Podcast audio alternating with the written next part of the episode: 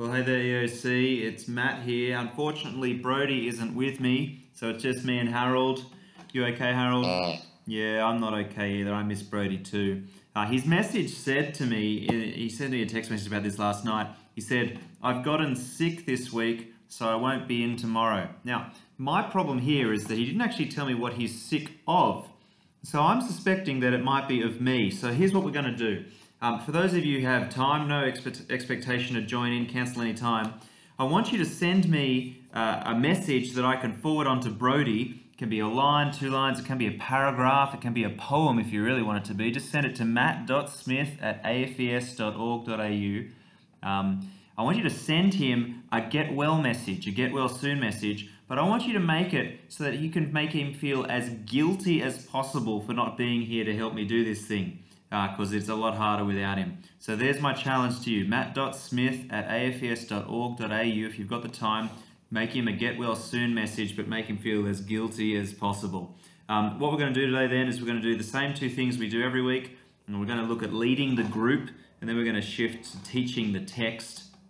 So what I'm going to do is I'm going to pray, um, and then we'll jump straight into leading the group. And then what I'm actually going to do is I'm going to patch Keely in on the phone, and she and I are going to chat about the text in the second section of the podcast. Uh, so how about I pray? Um, our Father in heaven, thank you so much for bringing us all here in the weird cyberspace together so that we can learn how to lead uh, people and teach your word to them. I pray now that you'll give us concentration and that this time will be helpful for all of us as we seek to serve you. In your Son's name we pray. Amen. Excellent. So, leading the group. Um, let's start with a recap and then I'm going to shift and we're going to start talking about how we can handle contributions um, as people offer answers in our Bible studies today. So, with the recap, I have very little to say. Um, it's just been a real joy and privilege actually watching uh, those groups that I'm in uh, and the leaders who are leading them uh, take on board the advice uh, and, and teaching we've been giving in the podcast. Uh, it's been fantastic to see you all really trying to work out how to land the plane, something we talked about a couple of weeks ago, um, and think about how you can take that, that big idea, the main idea, and, and the big question for the study, uh, and, and get the people in the group to understand it and grapple with it and, and let it sink in their hearts. Now, I know that a whole bunch of you have had uh, various experiences and, and various rates of success in doing this. Um, and so, really, all I want to say to you um, is just keep going. Uh, one of the things about Bible study leading, as with any skill, really, is that it takes time. Uh, and so, you can have all the theory in the world, uh, but no matter how clever you are, um, it will take time to put into practice uh, because, in a large degree, it depends on experience.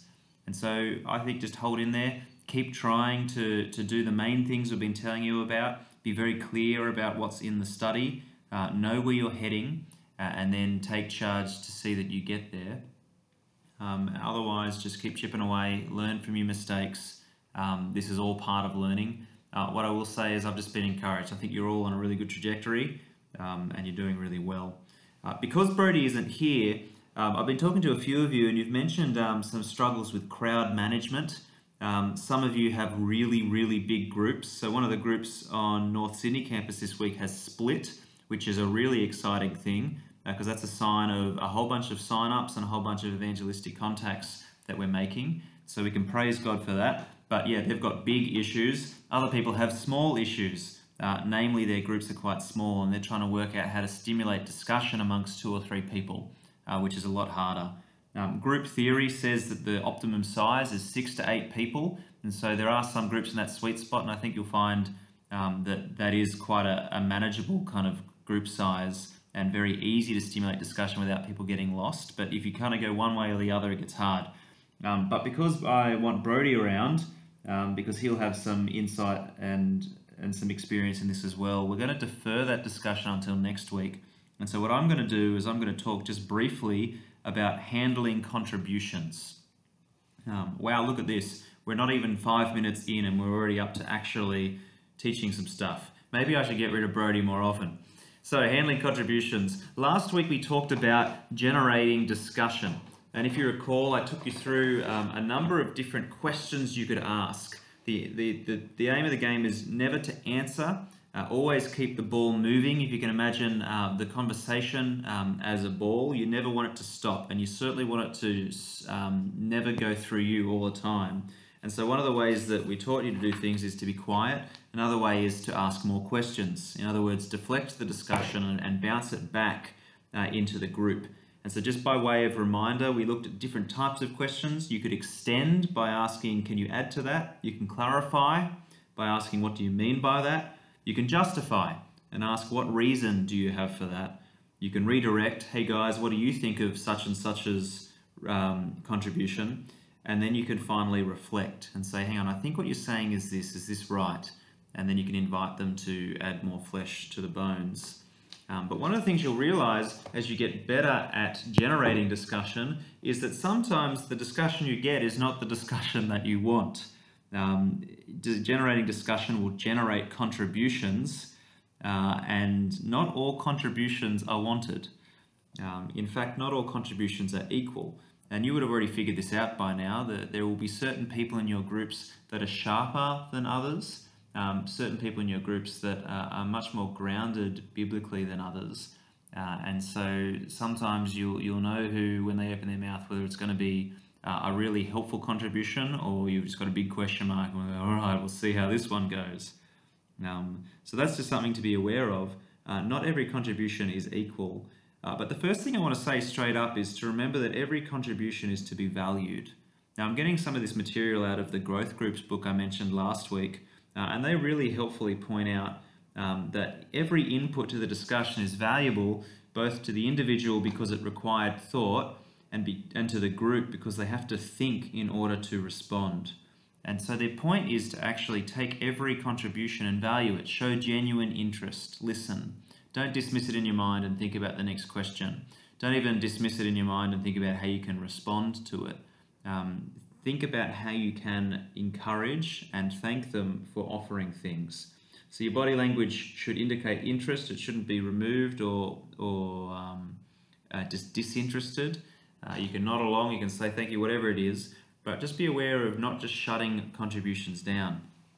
However, like I said, um, not all contributions are equal, and so we have to handle them differently. And so I want to address now two types of contributions. The first is contributions that are on topic, and then the second is contributions that are off topic. Uh, and we'll think about how we can deal with each one of those in turn. So let's first think about contributions that are on topic. This is the ideal kind of contribution because it means they're actually paying attention and they're engaged in the study. Um, and I think there are actually two types within this type of on topic contributions. Uh, there are the wrong contributions or inadequate contributions, the ones that don't quite add up or are kind of missing the mark. And then there are the contributions that are actually correct um, the ones that are helpful um, in that way. So let's have a think about it. Um, wrong contributions. Now, this will happen. Uh, in fact, the more it happens in your group, the more of a positive sign it will be. Um, because what it means is you're getting a whole bunch of people in who, who haven't dealt with the scriptures much, uh, whether because they've never had anything to do with it, whether because they've been poorly taught in their churches, um, or they just haven't been uh, skilled enough to, to read the scriptures yet and developed that. Uh, but it's a positive sign because it means that we're getting people in to whom we can make and mature disciples, which is exactly the ESC's mission statement, which I think is fantastic.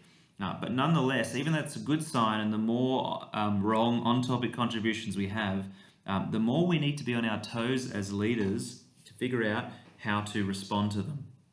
And so I want to suggest that there are probably three different ways you can respond to a contribution that is either flat out wrong um, or just doesn't necessarily contribute to what's going on. Um, the first is to ignore it. Now, that might seem counterintuitive, um, but really, sometimes you can just let things go by to the keeper.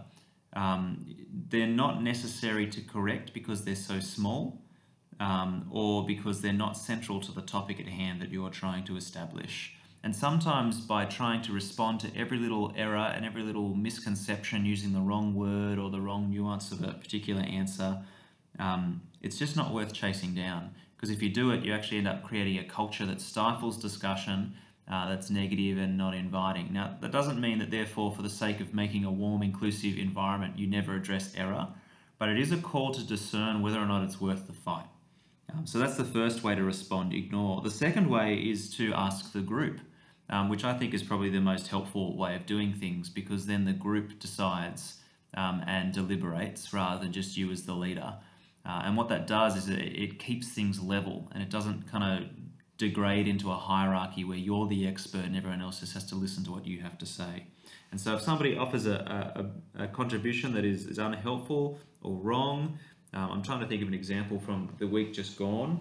Um, yeah, where somebody said um, they were talking about God's rest in Hebrews 4, and they suggested that heaven um, didn't exist until Jesus came along. And so the rest in Hebrews 3 and 4 was the promised land, literally, and there wasn't anything after that. But it wasn't until Jesus that heaven existed and then people would go. Um, I think in, in, the context of the study that we are in, uh, we let that slide, and I think that was quite appropriate in the context um, because we were still communicating the fact that heaven exists now, and the only way to enter that rest is to have faith in Jesus. Uh, and we, we figured that we could probably just catch that in the future. But another way you might deal with it is to ask the group. Uh, and so you might actually turn to people and say, such and such has just said this idea that you know the, the rest was only physical, heaven didn't exist. At that point, what do you guys think? Uh, and this is a great way of relying on mature Christians in your group being able to voice their opinions um, and correct the, the person who said the wrong thing without you doing it yourself, um, which is fantastic. So, so don't forget that you've got allies in your group to do that. So you can ignore the contribution, you can ask the group what they think on the contribution, um, or thirdly, you can challenge the person. Um, and you can challenge them either directly or indirectly. So, directly, you can say, actually, that's wrong for this reason. Um, or you can challenge them indirectly, which I, I prefer if you're skilled enough to do this, uh, by asking them a question. Oh, so just to clarify, you think this. All right, so how does that match with this part of the Bible? Or have you thought about what the implications of that position might be for this doctrine? Um, so, for example, with the um, the guy who was saying heaven didn't exist beforehand, you could ask, well, hang on a minute, does that mean that everybody who died before Jesus um, never got to heaven? Um, and then he might go, actually, no, that can't be right. Um, or then you could follow up and say, well, what about Abraham and, and David and those people who we're told in the New Testament um, actually did receive the, the promise? Uh, and so you can kind of challenge in that way as well, in a way that's learning. So, we're still on wrong answers for on topic contributions. You can ignore, you can defer to the group, or you can challenge. Um, let's look at right contributions. And in some ways, these are actually harder to deal with than wrong ones. I don't know how many times I have spent like hours writing a Bible study and trying to make like the tension and the flow of the questions just work out brilliantly. So everyone's just tugged along and they're getting more and more interested and more and more frustrated that they can't figure out exactly what's going on in the study and then it builds over the course of 30 40 50 minutes of discussion and people are tense and people are getting involved and now they're invested. And then there's that one moment right at the end of the bible study where all of a sudden the light bulb goes on and everyone gets it and the tension just diffuses and there's this, this satisfaction in the room. Can't tell you how many times i've tried to do a bible study like that and within the first minute somebody virtually says my summary sentence for the entire study right that is seriously the most annoying thing in the world. And when I was much younger, it would derail my study because all of a sudden, all of the content that I had put together to kind of lead them towards the end was useless. And now the group had the final answer within the first five minutes, and I didn't know where to take the discussion. Um, so, how do you deal with somebody who, straight out of the gate, pinpoints exactly the issue at hand that you're trying to get to in your study? Um, the, the answer is to ignore them. Uh, don't let them or the group know that they are right. Um, or if you do let them know they're right, don't tell them the importance of their contribution. Now, this is this is not deceptive. This is just um, a, a means of of diverting a possible shortcut that prevents the whole of the group going through the process to get to the final answer. Because at that moment, in the first five minutes, it's only that one person who said it that is right. Uh, and sometimes they might not even know that they're right, it's a guess. Other times they're very perceptive and they will, but the rest of the group doesn't know. And if you remember that the purpose of a Bible study is to get all of the group on board and on the same page, having convinced them from Scripture. And so, some things that you might want to do in response um, are just to kind of go, yeah, good contribution, or yep, thanks for that. Or you might, depending on the appropriateness of it, um, just kind of nod or even ignore it and just let the, the rest of the conversation go and let other people add um, contributions. And then once you get those contributions, you can build the study before you return to that answer in 30 minutes or so. So, those are ways that you can deal with on topic contributions. Let's talk about off topic contributions. Uh, these are the types of contributions that have nothing to do with the Bible study um, and can often derail a study. And then all of a sudden, 20 minutes later, you're like, oh, wow, yeah, we were supposed to be doing this, but all of a sudden now we're talking about whether animals go to heaven or something ridiculous like that, right? They don't, by the way, just in case you were wondering. Um, so, some things to be aware of. Um, one of the things that will help you identify whether it's a tangent um, is for yourself to be clear on what it is you're trying to do with the study. So again, I'm just going to keep coming back to this one annoying point. Know the overview box. Know what the passage is about, why it was written. Know the main point of the study and the big question of the study. Because if you know exactly what you're trying to achieve, then you'll know whether the, the tangent or the question or, or the statement is going to contribute to you getting there or take away from you getting there. Um, you need clarity.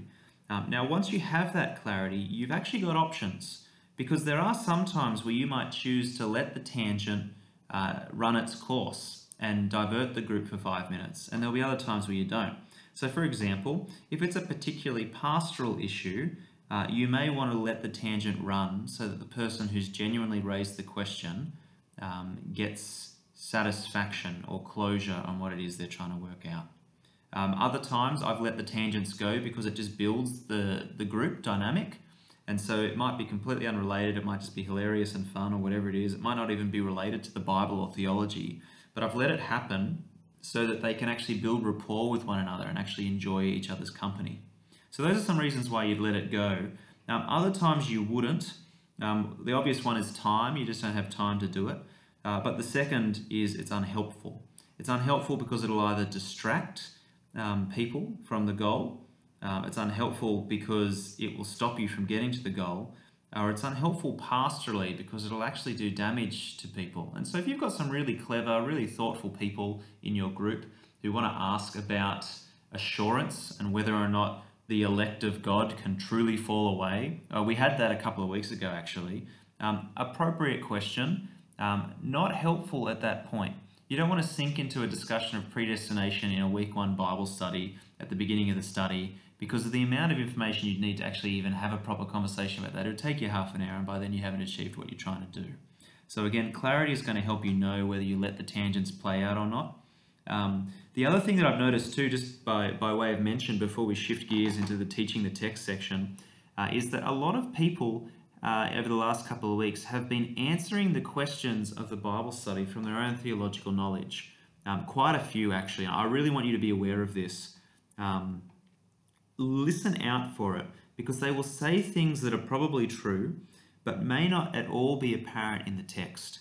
And so you need to, as Bible study leaders, keep working hard at directing them back to the passage. Now, that doesn't mean that every time you say, What verse did you get that from? Um, prove it.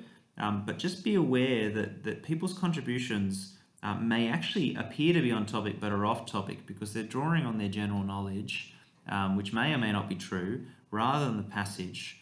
And when that happens, what, what, what tends to happen is that your, your knowledge becomes general uh, and generic and lacks specificness um, or detail. And one of the values of actually keeping people in the passage is that you see a much more rich uh, and carefully contoured uh, understanding of Scripture. So that's something to be thinking about uh, as you handle contributions. Um, all of them can be responded to in various different ways, and you as the leader have to use your wisdom, which you'll get through experience and trial and error, to figure out how to handle that without shutting down the conversation. Cool. So there's handling contributions, leading the group. We're going to shift gears now. We're going to go into teaching the text. Uh, what I'm going to do is I'm going to uh, let you pause the podcast, get your Bibles out, uh, read today's passage, which is Hebrews chapter 4, verse 14, all the way through to chapter 5, verse 10. It's a short passage uh, this week as compared to last week. Uh, and then give yourself a moment to fill out the overview box or do those four questions. What is the passage about? Why was the passage written?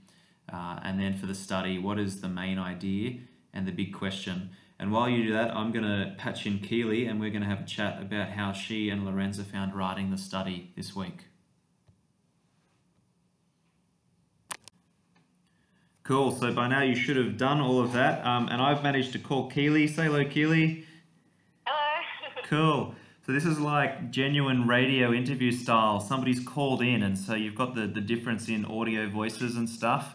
Um, so I haven't um, like blunted Keely and made her sound weird. That's just what she sounds like normally on the phone.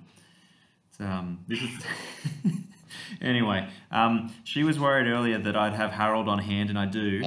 Um, but I don't think that I'm going to have too much need to to use him. Um, I'm just looking at the Bible study she's put together, and I think it's quite good.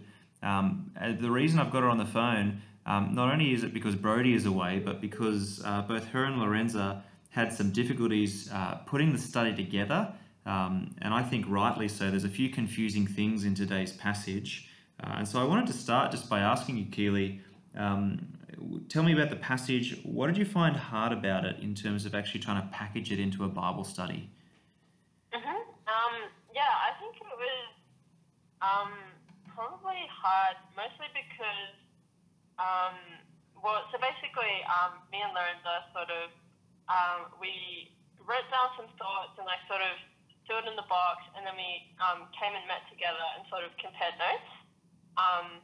And then I think sort of like our what we uh, our main fault was probably um, just not understanding the passage quite as well as we could have. Um, mm-hmm. Yeah, I think we originally when we looked at it, we sort of um, really focused in on uh, sort of the superiority of Jesus and um, you know how uh, it compares uh, the high priest with him.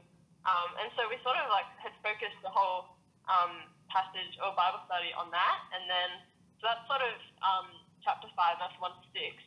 And then we'd sort of been like, oh, wait, but there's like verse 14 to 16, and then there's verse 7 to 10 as well. Mm-hmm. Um, so it was sort of um, challenging trying to fit those in, and then sort of, I guess, feedback with Matt, like realizing um, that that sort of wasn't the main focus of the passage.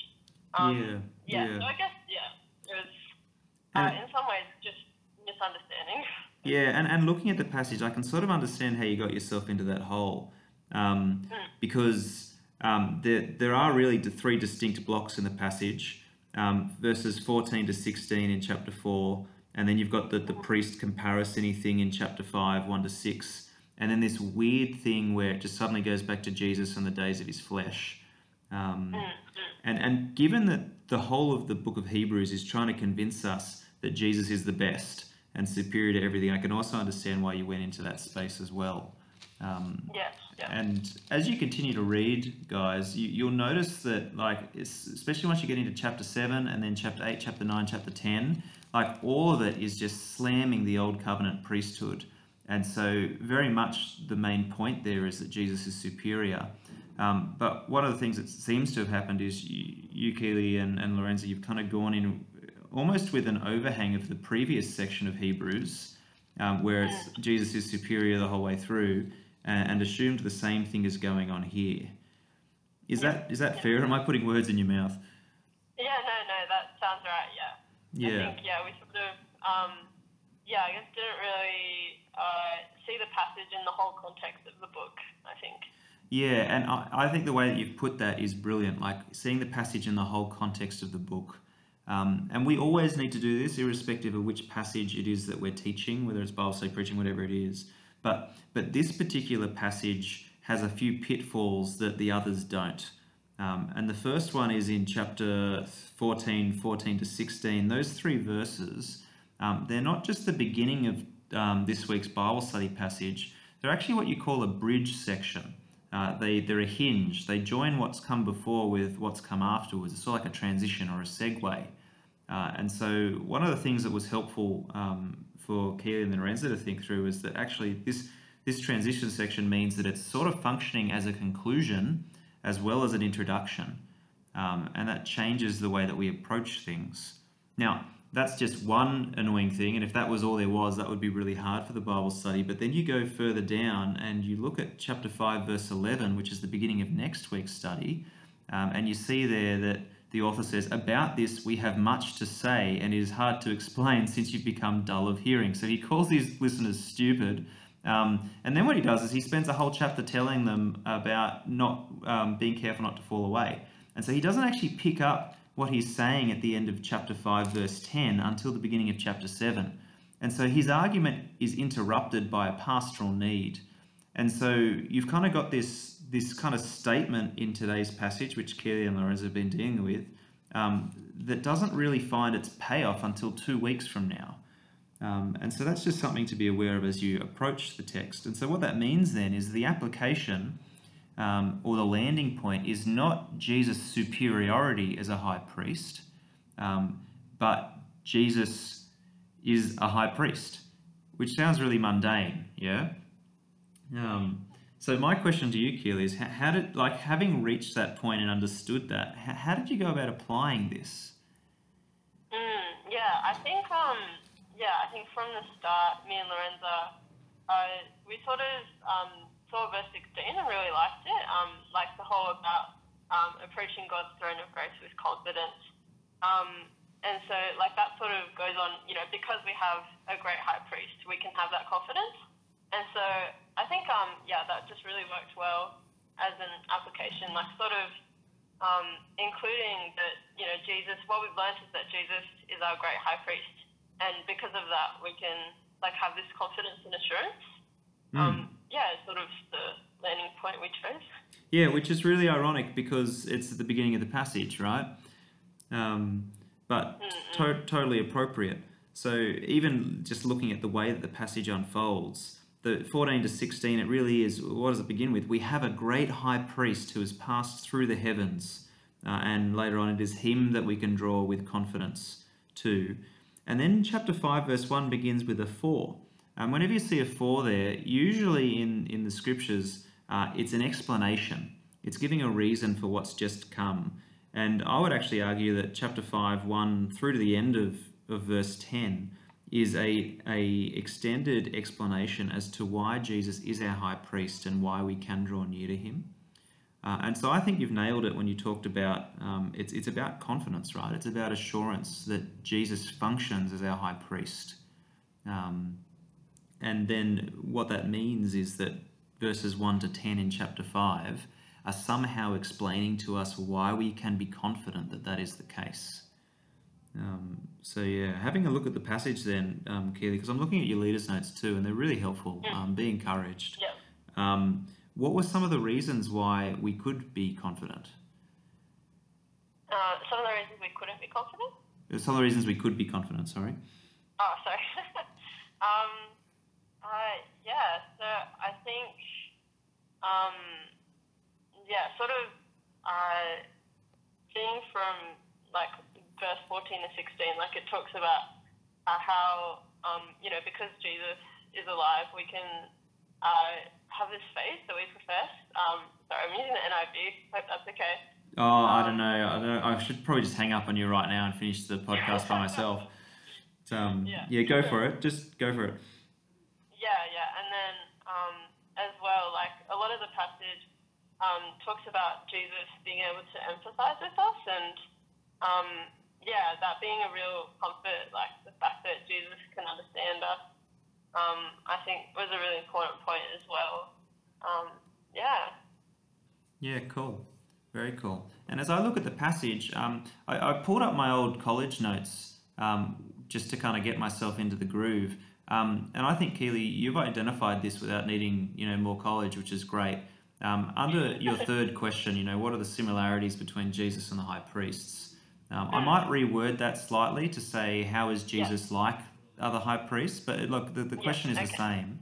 Um, you've come up with three things there, uh, and they're the three things that my Moore College lecturer who studied this in the Greek for years and years came up with as well.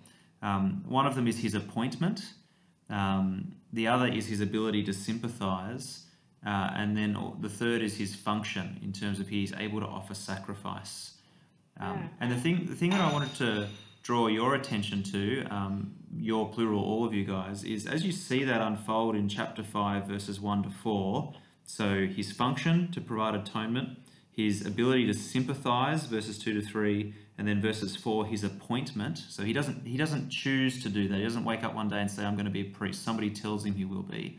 Um, those are the, the three qualifications for a high priest. Uh, and then what the rest of the passage does from verse 5 to verse 10 is go on and show you how Jesus fulfills all three of those qualifications. It just does it in the reverse order. So it starts with appointment in verse 5. God appoints him. Um, and then it talks about his ability to sympathize in verses 7 and 8. Uh, and then his function as somebody who can bring about salvation and atonement for sin in verses 9 and 10. So it's actually a really tightly structured piece of scripture, which is really cool to read. Yeah. Um, look, and so with that in mind, um, I know that we didn't start with the box. I think, but my logic was um, I wanted to tackle it from the, the ground up because I thought that would be useful for us all to think about the passage. Um, let's go back up to the box. Um, I've slightly reworded your what is the passage about. I've just taken out the superior language. Um, and I've been and I've been right. yeah yeah and I've been really boring. I've just said Jesus fulfills the qualifications to be our high priest. Um, Yeah, it sounds mundane, but there you go. Um, and then why was the passage written? Um, I've again changed it slightly. What you wrote, Keely, there is to show that Jesus is the superior and perfect high priest who brings eternal salvation. Um, and I want to say that that's almost a what of the passage, like to show that. Why, why was the passage written? You need a motive, and usually that has a pastoral motive. And so I've shifted it slightly and I've said the passage was written to give us confidence to draw near to Jesus as our high priest. Um, so we Yeah. have a guarantee that he's qualified, and that gives us confidence, therefore, to draw near to him. Um, and as you go through the rest of the book of Hebrews, you'll find that there are more reasons than his bare qualifications to give us confidence, but that's where we're starting in chapter 5 here. Um, and then I haven't touched your main point or your big question because I think you're spot on. Uh, the main point of the study, we can have assurance and draw near to Jesus because he is our great high priest. Um, and then the big question, uh, which I think is the right one, is how can we draw near to Jesus? Um, and that's a nice open ended question as well because it can get us thinking about how we might do that. Um, before we wrap up, Keely, have you got any ideas as to how that might be the case? How would we draw near to Jesus? Um, yeah, I guess for me the first thing that comes to mind is, um, yeah, really uh, rooting ourselves in the Word, or um, yeah, reading His Word, and like as we've been uh, learning about it, like listening to uh, what Jesus has to say to us. Um, Hmm. Yeah, because uh, the Word tells us, um, you know, how we should live, and um, as well as like showing us um, Jesus's like characteristics and um, so yeah this passage um, really gives us the confidence that we can do this and um, yeah that we uh, draw near to Jesus because of what he's done I think Hmm. Um, and I would add to that too, not just um, approaching him in, in the word, but responding to him in prayer as well. Um, yep a- as as a high priest, as a mediator, he is the one that that enables us to go to God. Now we pray to God the Father. That's how Jesus Himself teaches us to pray. But there's something really significant, I think, in verse 16 where it says, "Let us then with confidence draw near to the throne of grace, uh, that we may receive mercy and find grace to help in time of need." And I really see this playing out in two ways. One of them is when we've sinned and we need forgiveness. Um, we know that because Jesus is qualified to deal with our sin, um, as we saw at the end of the passage, uh, being made perfect, he became the source of eternal salvation to all who obey him. Um, we have confidence to come to him when we sin, knowing that he will forgive. Uh, so that's a big one. Um, so confession in prayer. But I also want to draw attention to the, the idea of finding grace to help in time of need. Um, and that could mean a lot of things. It's quite a general statement. Uh, but as I look at it, w- what I think is that um, it's about temptation, right? So the previous verse, uh, we don't have a high priest who is unable to sympathize with our weaknesses, but one who in every respect has been tempted as we are um, and is yet without sin. And you see the same idea at the end of chapter 2. And I think really what it's saying is when we're tempted um, to disobey, when we're pulled away by sin, who do we run to? Well, we run to Jesus in prayer and we ask Him for help in our time of need. Uh, and we can have confidence that He who's been through it, understands it, but has overcome it, can help us in that moment. Um, so that's my last thought as well for that. Um, I reckon we'll wrap it up. We're at time. Thanks so much for your help, Keely. That's Um, all right. All good. and, and thank you for being willing to come on and, and talk about where you struggled and what you found harder. It's going to be really edifying for the rest of us. Um, thank you for Yeah. the work you've done for the study. That's all right. Thank you. Cool. Well, ASC, hopefully that was helpful. Um, happy prepping. How about I pray for us and then we will take our leave. Father in heaven, thank you so much that you do give us Jesus, a qualified high priest, one who can sympathize with us and give us grace in our time of need. I pray that we as leaders will be convicted to have confidence, uh, to draw near to Him when we need Him. Uh, in fact, to draw near to Him at all times because we always need Him. And I pray that you'll give us good clarity um, as we bring this teaching to bear and help others discover it for themselves in the scripture this coming week. In his name we pray. Amen.